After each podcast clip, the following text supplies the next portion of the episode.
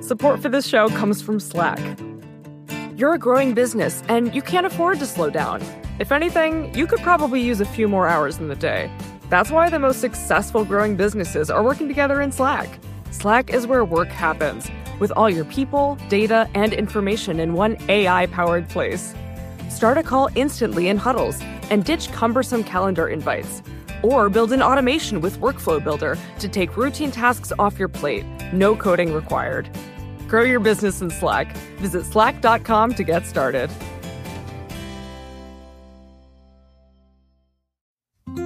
Support for this show comes from Sylvan Learning.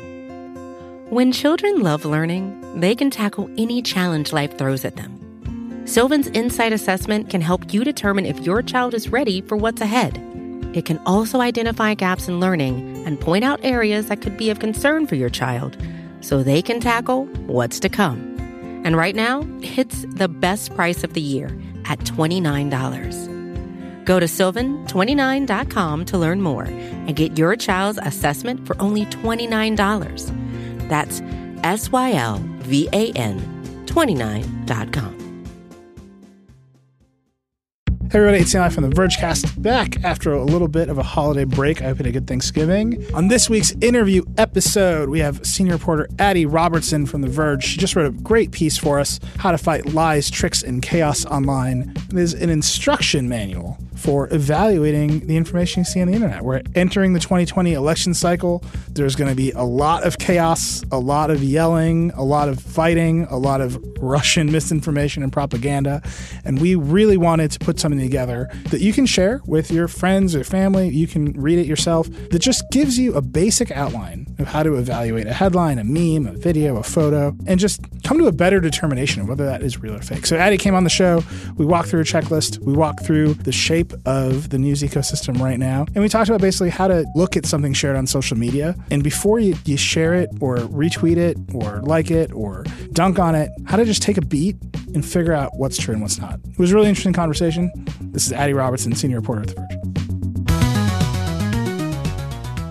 Adi Robertson, how you doing? Hey, good. So you have published a piece today on TheVerge.com called "How to Fight Lies, Tricks, and Chaos Online," I have. which is very ambitious, but it is uh, like an instruction manual for how to how to look at stuff online and figure out whether it, basically whether it's real, whether it's true, whether you can trust it. Yeah. Well, and to sort of figure out whether it does the thing that emotionally you think it does, which is a sort of surprisingly broad category. Like if a thing is old, does it still like provoke the emotion that you are feeling when you click on a thing? Like should it provoke that emotion? Uh, so it's a big weird thing. So why why publish this now? In part because 2020, like the election is coming up, and we are about to kick into a giant cycle of, first of all, fake news happening. Second of all, people freaking out about fake news happening. Third of all, then people freaking out about people freaking out about it. Um, so we're about to just go into this hypercharged news cycle. And I wanted to lay down a lot of the things that I've spent a lot of years figuring out as an actual tech blogger. All right. So you are just an average person. You're scrolling through your feeds. The algorithms are algorithming. Is that a verb? You see something. How do you begin to evaluate all the things you're seeing? So the first step is just figuring out when you should actually evaluate something because there is an infinite amount of information on the internet. And so it's sort of a kind of mindfulness that you want to figure out when something's grabbing your attention and you should look closer. Um, so when something's provoking a really strong reaction or it's perfectly confirming a belief, it's the first step is just stopping and identifying the fact that that's happening. And that's often a sign that you should look closer, either because maybe something's made up, maybe something's bad, or maybe it's that you are sort of training yourself to learn more about things you're interested in and to use these things as a jumping off point. So you see the the the headline, the one we always use at The Verge uh, to talk about breaking news: Apple buys Google. We'll, let's, let's, we'll just use that one as our, our frame. Um, so you see the headline: Apple buys Google, and your finger immediately goes to retweet it, and you're saying, "Stop there! Yes. Don't do that yet." Yeah, but also even for lower stakes things, like mm-hmm. the one of the examples that Russell, my editor, and I were talking about is those viral maps that are like everybody's favorite candy by state, and the reason that you are supposed to retweet them or click on them is that you look at a state and you're like, oh, the thing perfectly confirms what I think of as a state, like what a state would like, Yeah. or oh, that's completely ridiculous. Why would you do that? Like that you want to identify reactions like that and to just make it sort of part of your news consumption. So the, the you're saying so much stuff now is made to to scare you or annoy you or say, "Yep, this is exactly right," and before you take action on that impulse, you got to like stop. Yeah. What do you do after you stop? So after that, you identify sort of some basic procedural elements of the story. Maybe um, first among them is this story new? This is obviously something we look at in the newsroom constantly.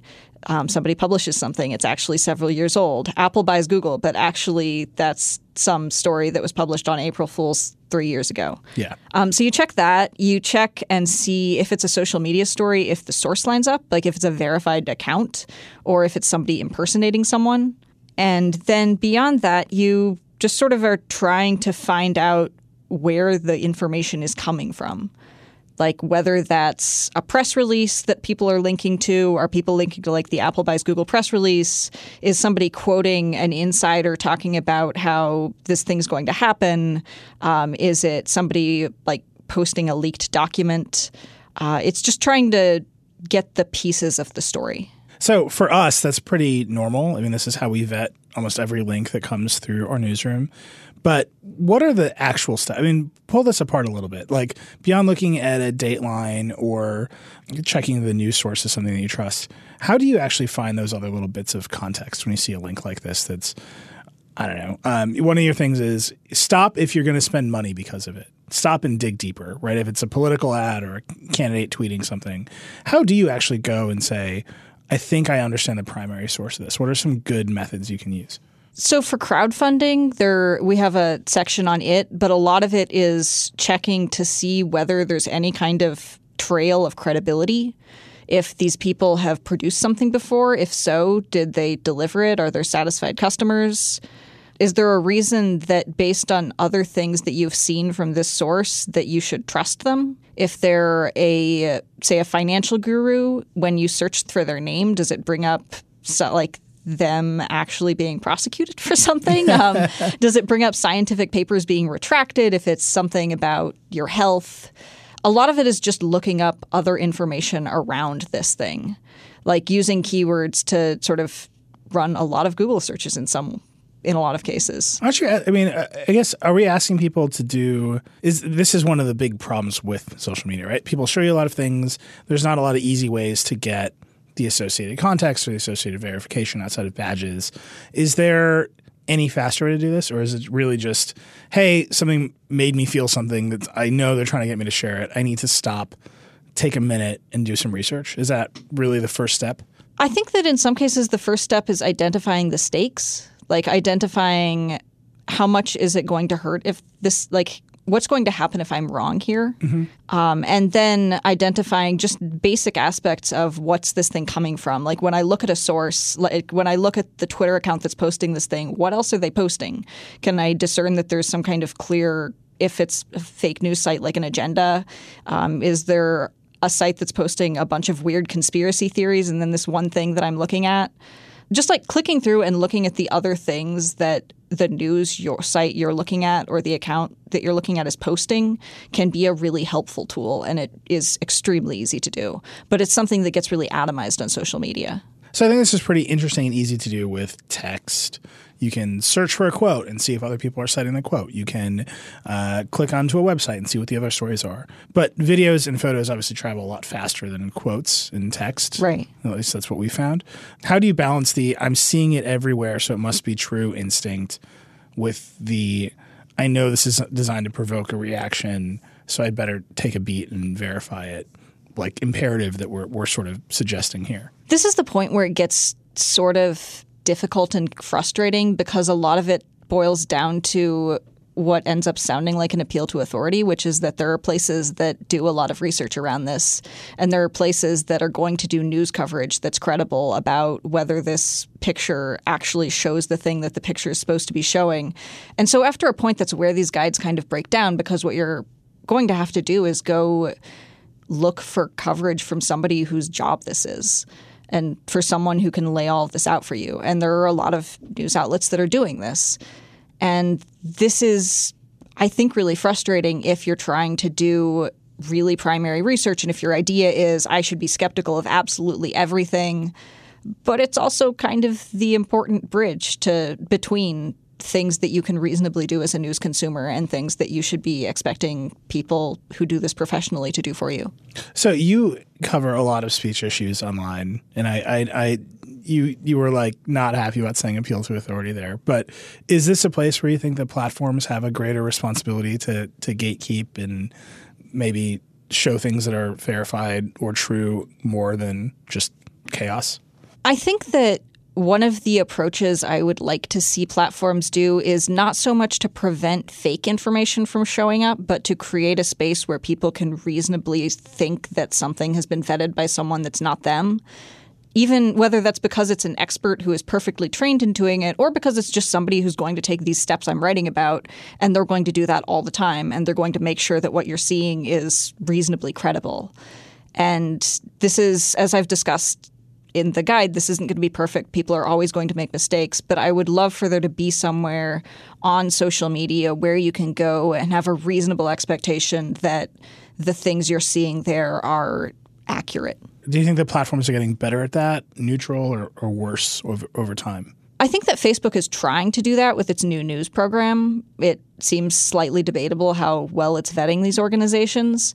But I think there is an understanding that you can have a kind of multi tiered system of things where you aren't necessarily suppressing speech, you aren't trying to like control everything on there, but that there's a class of things that are sort of semi professional. YouTube's trying to do this as well, right? Do you think that their, their system of like, we'll show you the Wikipedia article underneath the video is effective? That's the other difficult thing is that if people, this runs into the problem that there are a lot of situations where people probably instinctively distrust authority.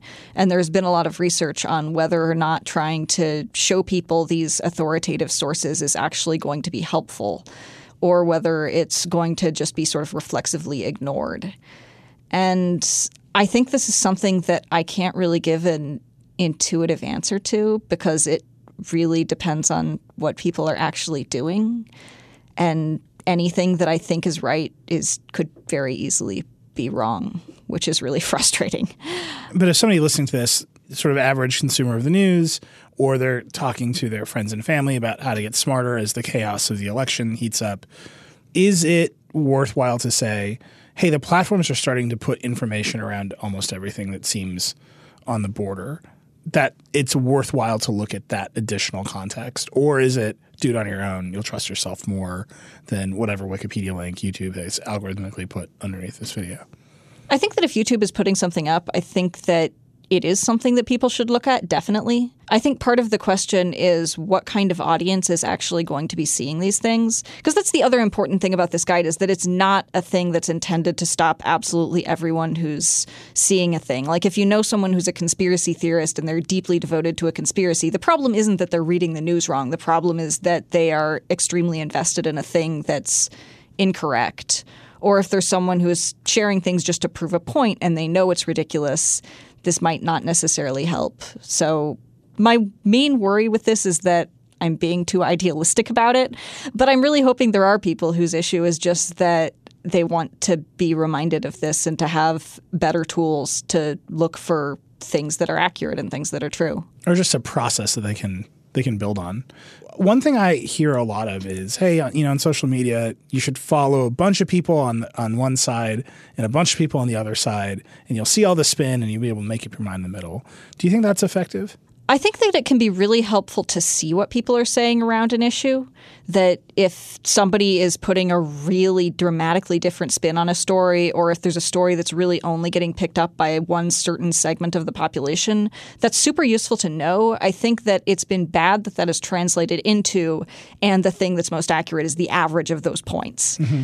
That the thing that you're seeing the most commonly or the thing that is kind of the mean between all these opinions is not necessarily the true thing. And the reason that surrounding yourself with different viewpoints is helpful is because it can help you get to the point of the thing that's true, not because it will automatically give you the truth. Now, the, the weighted average of all viewpoints is yeah is the is the true one. So you've got uh, two questions here that I think are really interesting. One is what's the scale of the story? What do you mean by that? So, the most obvious example is internet protests, like somebody is outraged on the internet, where if you look for someone being really freaked out about a particular movie or a Starbucks cup, that you will find somebody because it's the internet. And so, if everyone is outraged or there's a massive protest movement, you want to look and make sure there's actually something there and not just 60 people signing a petition. But it can also be sort of more general stakes of a story. Um, like one of the things that I mention is maximum sentencing, where this is a more traditional news outlet thing that people will just sort of add up all of the potential years of a sentence and you will get these absolutely eye popping, this person is facing 200 years in jail mm-hmm. thing. Um, and the actual numbers tend to be much lower and they're based on a different rubric. But just really anything that kind of hyperbolizes is worth being is worth scrutinizing. And sometimes there actually is something really dramatic and eye-popping and you want to know when that is the case. How do you know when that is? If you follow through and you look up and see that, say, a company is actually, say, charging someone this X exorbitant amount, or that there are these extremely influential people who are protesting something, or that there is a mass movement that you can identify huge numbers of people behind doing things, say, in the physical world um, about a thing they're upset about. So this leads right into the next question I thought was really interesting, which is if there's an outrage, are people actually upset? How do you determine whether people are actually upset? This is obviously somewhat subjective, but I think that a lot of things get flattened into outrage. I think that if somebody is making a joke about something or just sort of expressing mild annoyance at a thing, that can often get translated into this supposed trend of everyone freaking out about and being offended by something. Mm-hmm. And then that in turn translates into people seeing that and thinking, oh, well, that thing isn't that offensive. It's ridiculous that people are outraged about that. And then they create this counter outrage, and then it just cycles into this massive finger pointing match of people thinking that other people are outraged about something when actually they are just expressing a mild opinion about something online that may be approving or disapproving, or they're putting forward a critique. It's kind of the lesson here like, don't, don't tweet.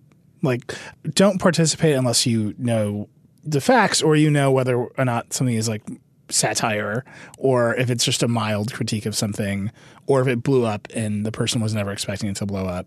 Like a lot of this is just like choose to use the weapon of social media a little bit more carefully it seems like it is but i think it also kind of like never tweet oversells a little bit how easy a lot of this stuff often is like a lot of this is not some kind of really, really difficult sleuthing that you have to carry out. A lot of it is just clicking through, looking at something, running the title through Google to see if somebody else has debunked it, or if there this thing has been an issue for ten years and was posted and resolved ages ago and then tweeting.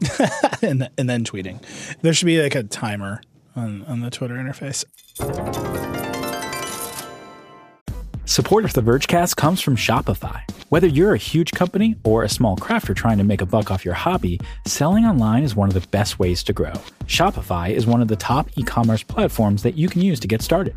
But it's not just online. Shopify is the global commerce platform that helps you sell at every stage of your business. And you can sell wherever, online or with their in person point of sale system. You can also sell more with less effort with their AI powered tool, Shopify Magic. Shopify powers 10% of all e commerce in the US. You might recognize more brands who already use Shopify, like Rothy's, Brooklinen, Allbirds, and more. Millions of entrepreneurs of every size across 175 countries rely on Shopify for their e commerce needs. Because businesses that grow, grow with Shopify.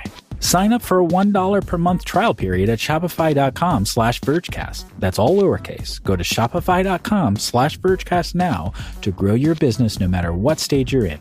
Shopify.com slash vergecast. Support for this podcast comes from Constant Contact. If you're a business owner, you already know that it's really, really hard to cut through the noise of everyday life. If you want to connect with your customers, you need to break through the noise. You need Constant Contact. Constant Contact is a marketing platform that makes it easy to reach new audiences, grow your customer list, and connect over email, text, social media, and more.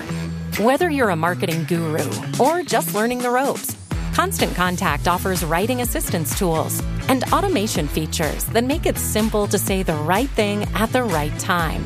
So get going and start growing your business today with a free trial at constantcontact.com. Just go to constantcontact.com right now. Constant Contact, helping the small stand tall. ConstantContact.com.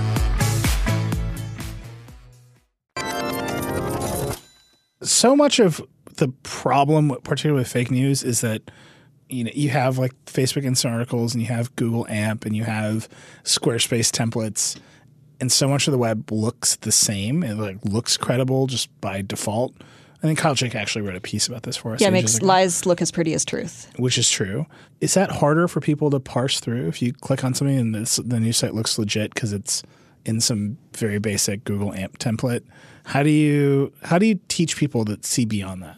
I agree that it is super tricky, and I think you are like URLs and links can also be super tricky. That it's become very easy to get something that sounds very official and makes you sound like a reputable organization.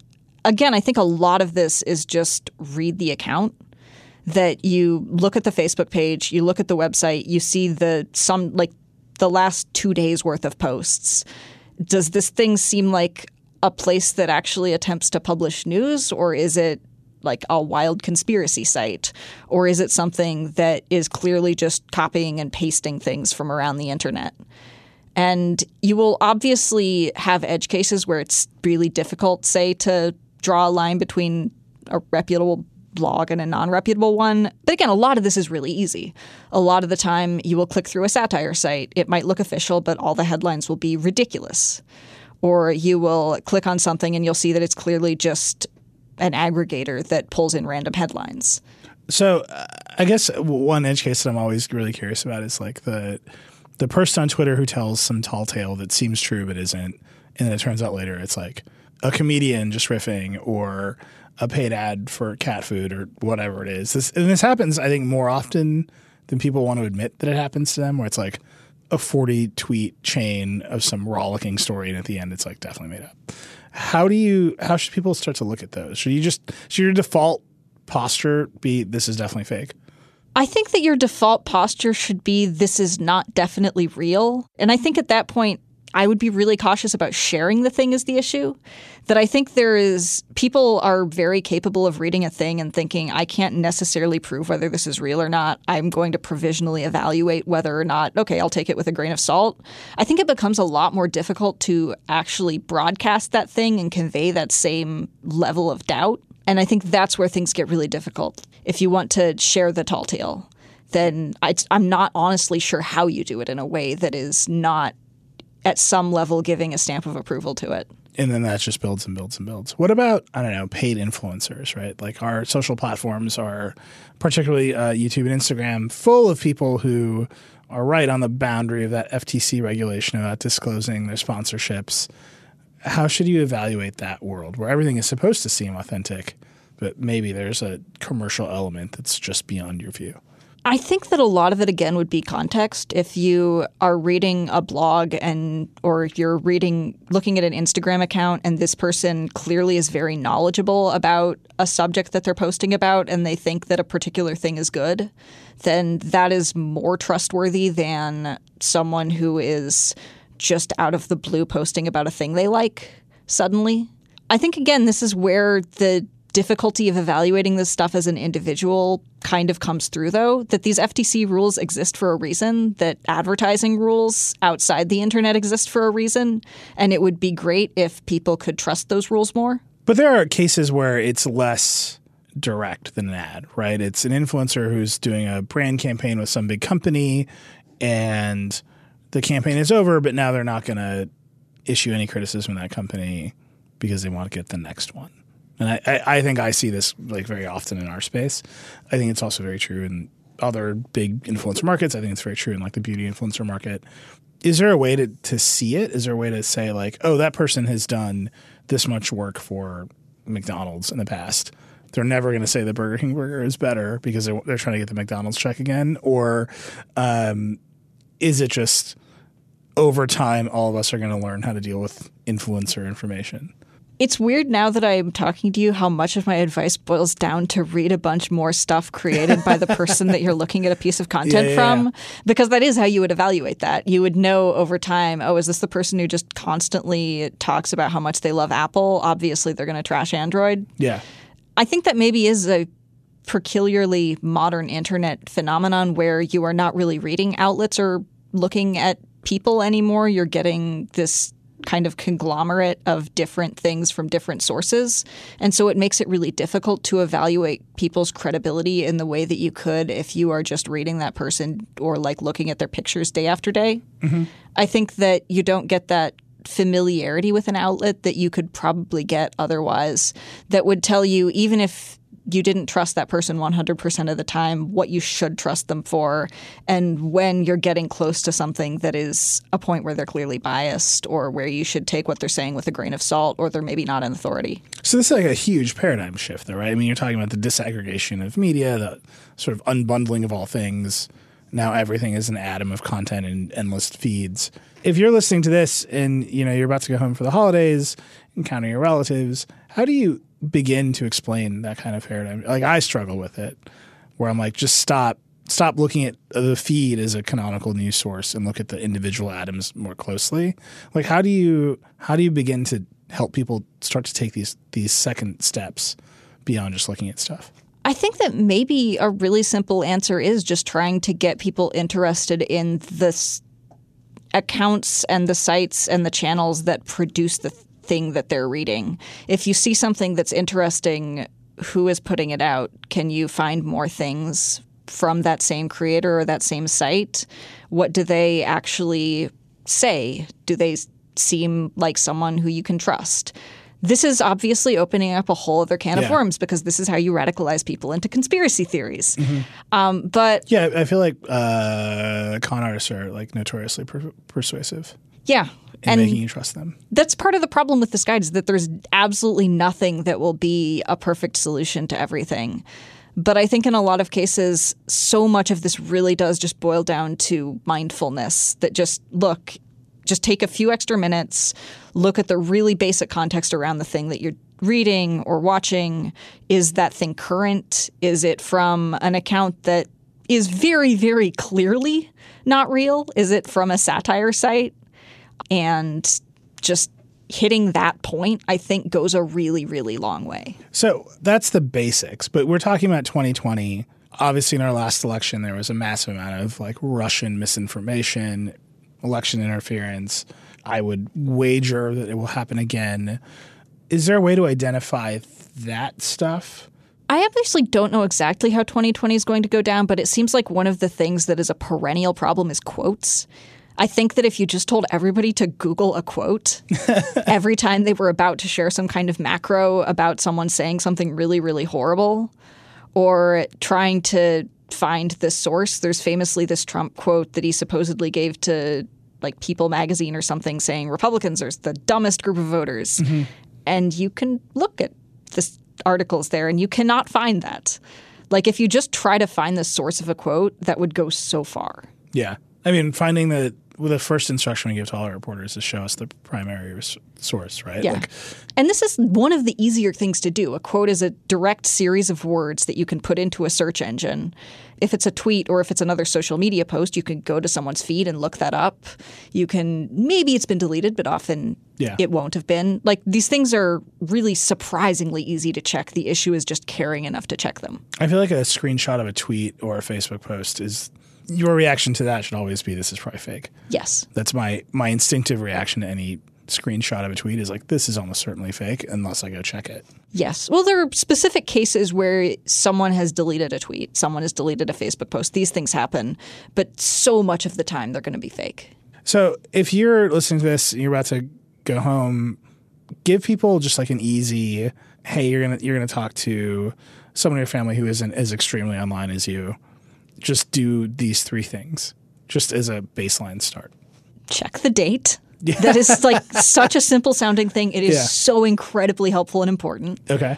Ask where the facts come from, which sounds maybe a little bit conceptual, but if it's a quote, did they give an interview? Mm-hmm. If there's a study, was it actually published somewhere? If there's like an eyewitness account, who actually talked to the person? Like just getting to the point where the facts supposedly came from is also really helpful and kind of helps cut through this rumor mill, well, I heard a thing. Yeah. And I feel like I mean we we do this too. We aggregate a lot of news, but getting to that primary source is the game. When whenever we do aggregation, we put that link to the primary source like way at the top. Like the Wall Street Journal has said X. Many sites don't do that, but you can still find it. Yeah. There used to be the convention of putting source colon and then the source at the bottom Ah, of the yes, page, which we helpfully The semantic web do not have to deal is with. something that we tried to help build, and uh, it went away. Yeah. So I think just trying to get to that source is really, really helpful. And the third thing is really just slow down. A lot of these things are not hard to check. They're they just take a few minutes to read through an article fully and catch, okay, well, does this thing actually say the thing that the headline says? Does this thing say that the thing that the person who posted the tweet says is this quote being taken out of context so much of it is just reading through or watching through the full context of a thing that you're going to tweet about or post on facebook Does, does this imply a level of sort of just consumption behavior that is a little more neutral than is maybe real?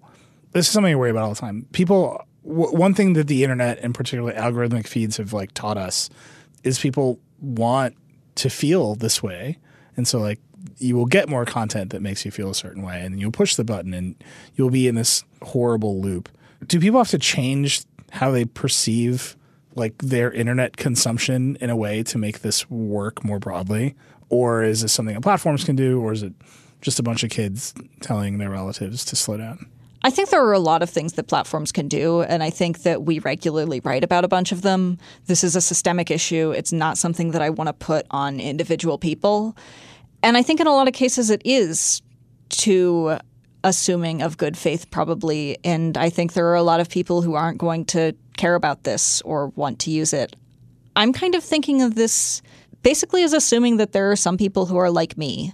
Someone who 10 years ago was really, really invested in social causes and didn't necessarily care that much about how factually accurate things were as long as they kind of felt true because I felt like that was important and it was. And then I spent almost a decade learning how to meticulously follow up sources and find the context for everything and to feel like that was the most important thing I could do was making sure that I actually understood the things that I was passionate about. And I'm just really hoping there are some people who also want to take that journey. And it, what's funny is that if you're actually buttoned up and correct, it is far, far more powerful than remember the phrase truthiness? Like we live in a world of truthiness now where everything feels right, even if it's not. But it turns out if you actually button it up, you have you have far more impact in those causes you care about. And there's a great judo to it too. That if you there's an out of context quote, you can paste it and make the person look bad. Okay, you've made them look bad. Someone then gets to go and say, "Oh, well, you just took that out of context." If you go through, you look at the context, you figure out what's happening, and you still think it's bad and post it, you have absolutely immunized yourself against this easy way for people to dismiss you. Like if you're right, you are more persuasive and more effective. Is there an element to this? Uh, You and I have spent. You're I, again. This sorry. I, I just have to say again that I'm not completely naive. I understand there are limits to this. Well, you and I have talked about, I don't know, trolls online for a long time. They're a part and parcel of, of the entire internet culture. They have been, I don't know, since the first Usenet boards were ever started, probably even before that. How do you think about, okay, I'm, here, here's this instruction manual to sort of evaluate the stuff you see. But then there are people who are actively trying to subvert your instincts. There are trolls, and some of them are casual, some of them are state sponsored, some of them are just drive-bys trying to get a reaction. How does that factor into like your experience evaluating this information or helping other people figure out how to evaluate everything that they see? I think that this following this stuff has made me both appreciate how like much influence they can wield and also just makes it kind of easier to avoid that if you take as your default position I'm going to find out where this comes from then a lot of the problems that trolls create are a little bit diminished that they are often posting things that would have to be secondhand or they're making up stories that you're not going to find anywhere else or they're saying things that are clearly disproven. And holds even if they're not malicious. So many people post those clickhole tweets of like jeff bezos said what? And they're like wow i can't believe he said that. Like clickhole's not being malicious here. It's just it's doing a thing that if you slow down a little bit then it's really easy to avoid spreading and avoid taking seriously. What do you make of the sort of like widespread animosity towards Snopes from like a particular corner of the internet that says Snopes itself is biased, even though it's trying to just fact check hoaxes? Like, it, is there meaning in that? Is that just Snopes trying to be too much of an authority?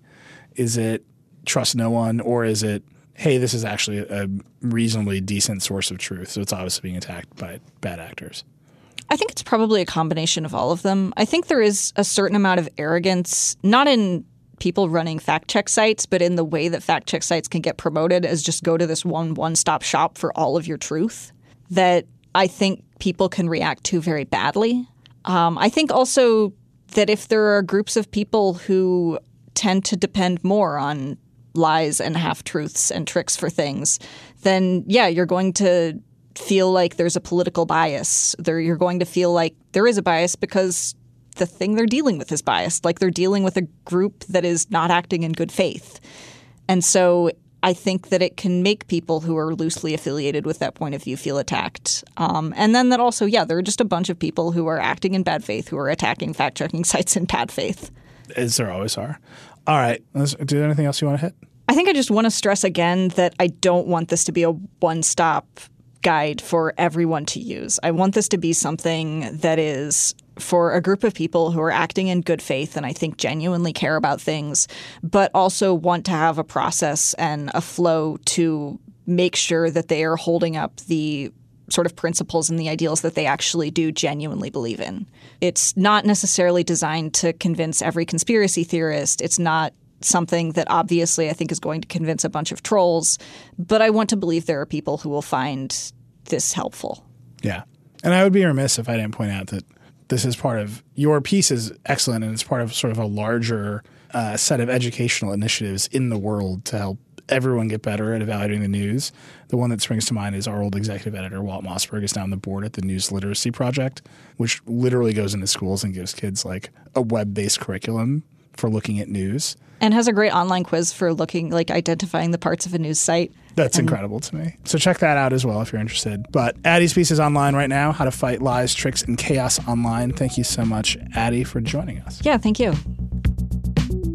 All right, my thanks to Adi Robertson, senior reporter at The Verge. You can read her piece, How to Fight Lies, Tricks, and Chaos online at The Verge right now. Please read it. Please share it with your friends. Check out the further reading and resources we have at the bottom of that for additional information. Please help us do our part in this world of, of making everybody a healthier and happier internet and media consumer. I think it's pretty important right now. We'll be back later this week with a chat show, then the interview show, then the chat show. We're back at it to the end of the year. We'll see you soon.